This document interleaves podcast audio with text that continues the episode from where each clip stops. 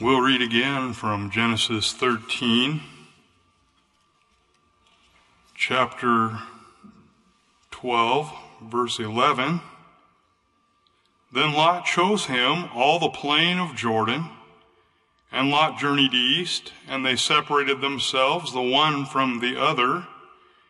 Abram dwelled in the land of Canaan, and Lot dwelled in the cities of the plain, and pitched his tent towards Sodom. Hearing Brother Dave's announcements, I don't know what you're going to hear from Brother Carver on Tuesday, but it might be very similar.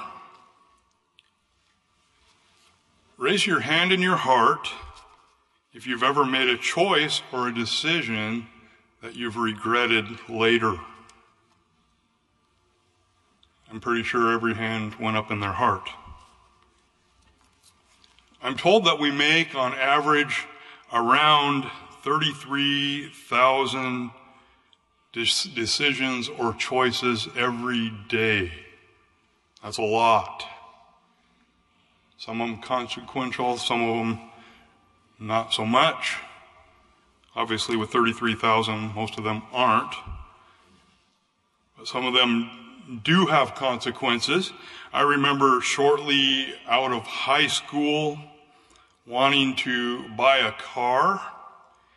And right down here on 82nd, one caught my eye. It was white, it was sporty, it was a two seater, it was a Triumph TR7, and it looked good. It was in my price range.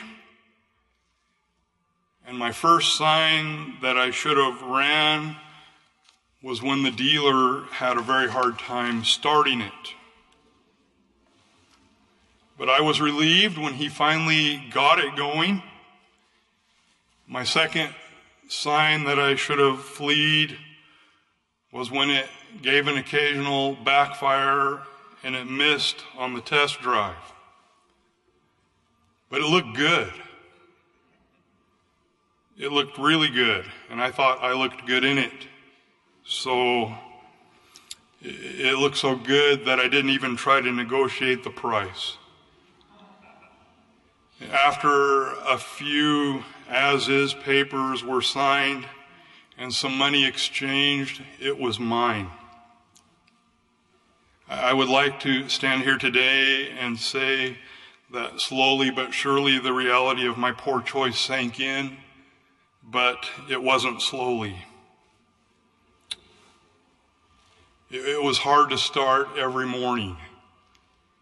And uh, the backfires and misses didn't go away after it was mine. It wasn't very long that it wouldn't start at all. And for the couple of years that I kept it, it sat just parked out in front of the house. When I reflect back on my choice, I ask myself this question why? How could I have ignored so many of those signs that were there? Well, we pick up uh, this account. Abram and Lot were both prospering. They, they had, well, we see so much, uh, so many cattle that there wasn't enough for them all to eat. The, the land really wasn't big enough for both of them and their herds. And their herdsmen, uh, both wanting to please their master, decided that we're going to take the best grass and they began to bicker. Abraham or Abram seeing this, uh, didn't like what he was seeing. And so he told Lot, let there be no strife between us. We're brothers. We don't uh, need to be uh, bickering about these things he said, I pray thee, let's, let's get this settled. And Lot was even given first choice by Abram. He says, if you go uh, to the left, I'll go to the right. And the other way around, if you choose to be. He says, you choose, Lot. And so Lot, being offered uh, that opportunity, it says he lifted up his eyes and beheld all the plains of Jordan The Bible says it was well watered. It looked good to the eye. There was just something there. Why, it looked just beautiful. It was green. And if you're a farmer or raising livestock like they were, why, that was just what you wanted. Financially, it was, it was wonderful. But it goes on just a, a verse later to say that the men of Sodom were wicked and sinners before the Lord exceedingly. This was known. And Lot knew that. You wonder if there wasn't a little something down inside his heart that was saying warning. There's a backfire. There's a miss. Maybe you should run from this. But look how green it is. Look, look how uh, shiny that looks. Verse 11, he says, Then Lot chose him all the plains of Jordan. He chose that that looked really good to his eye. And more than that, verse 12 says that he pitched his tent towards Sodom. He knew the condition already. But I wonder if he thought to himself, I won't let that affect me. I can stay in control of the situation. So he made the choice. I'm just going to uh, go over this way. I'm going to go towards Sodom and I'm going to pitch my tent that way. We contrast that with the children of Israel in the wilderness when Moses was leading them. They pitched their tents toward the tabernacle of the congregation.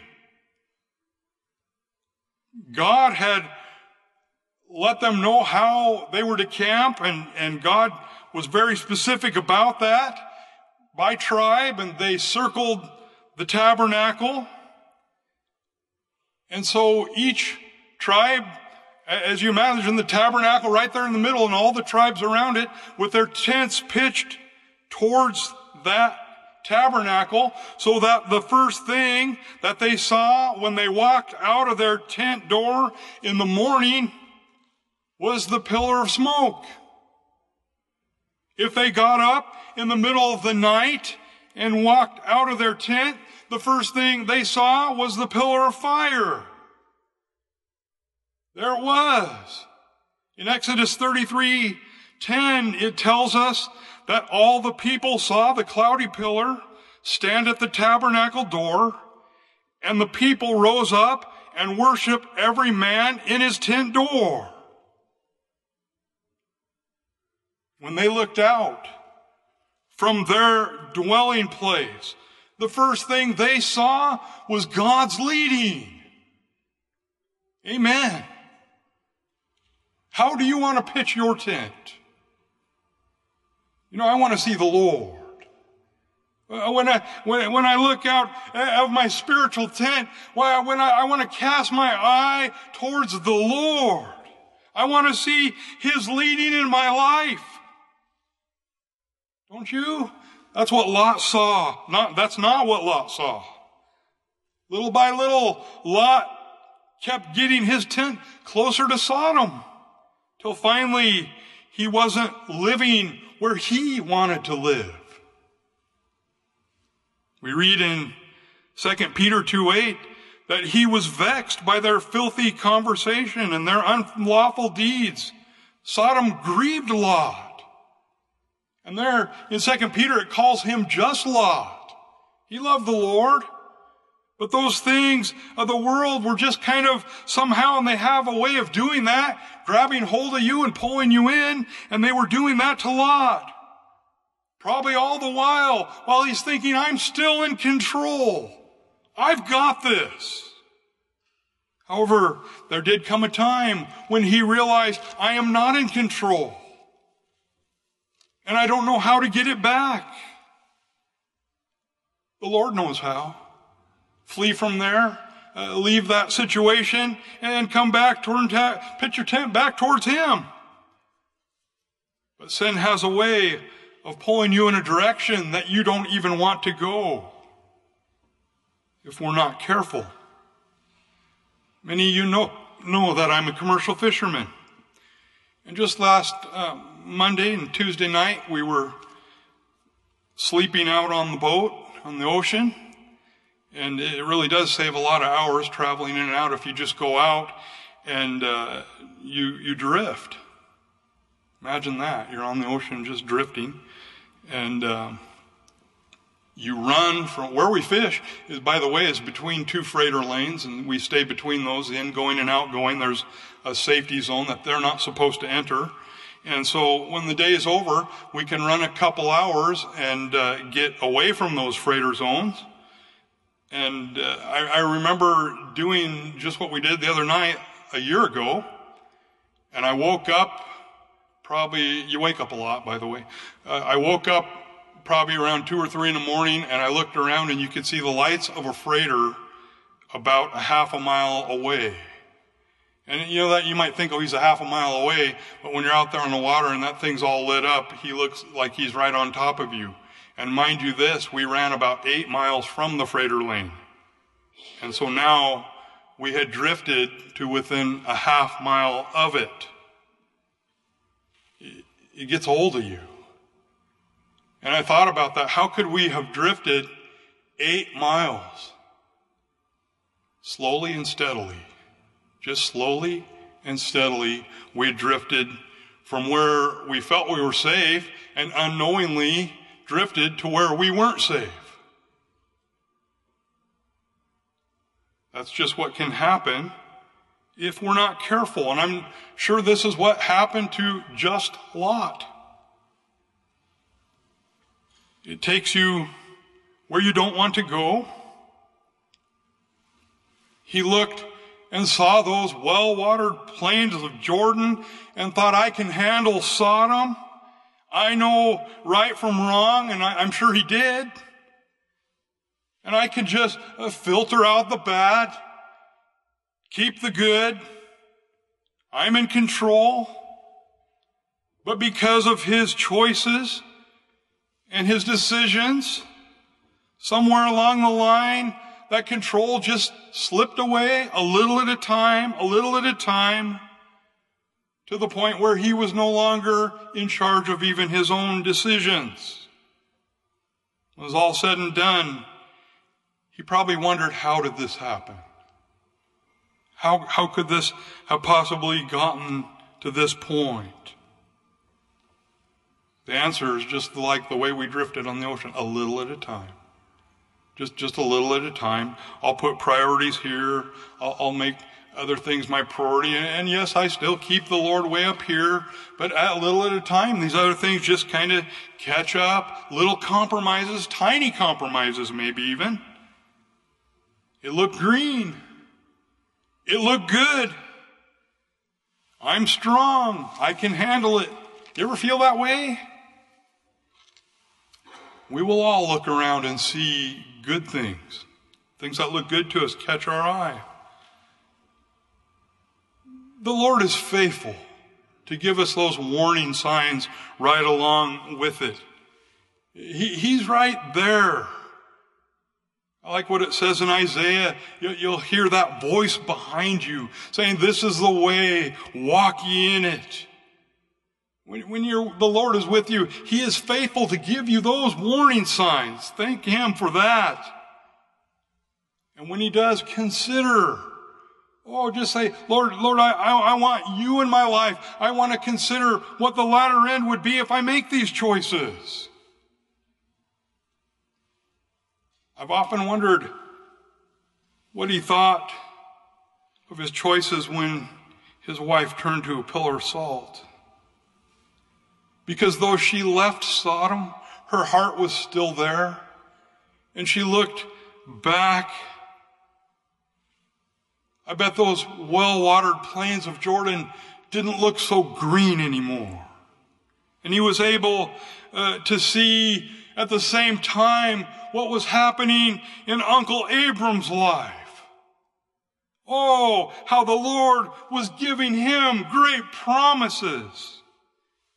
He was telling Abraham, I'm going to give you a son, Isaac. I'm going to make your seed as the stars.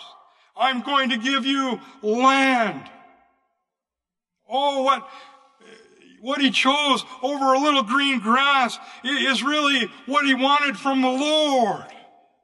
And as he made, Abraham made sacrifices unto the Lord God, it says when it was dark, God sent a smoking furnace and a burning lamp between the pieces.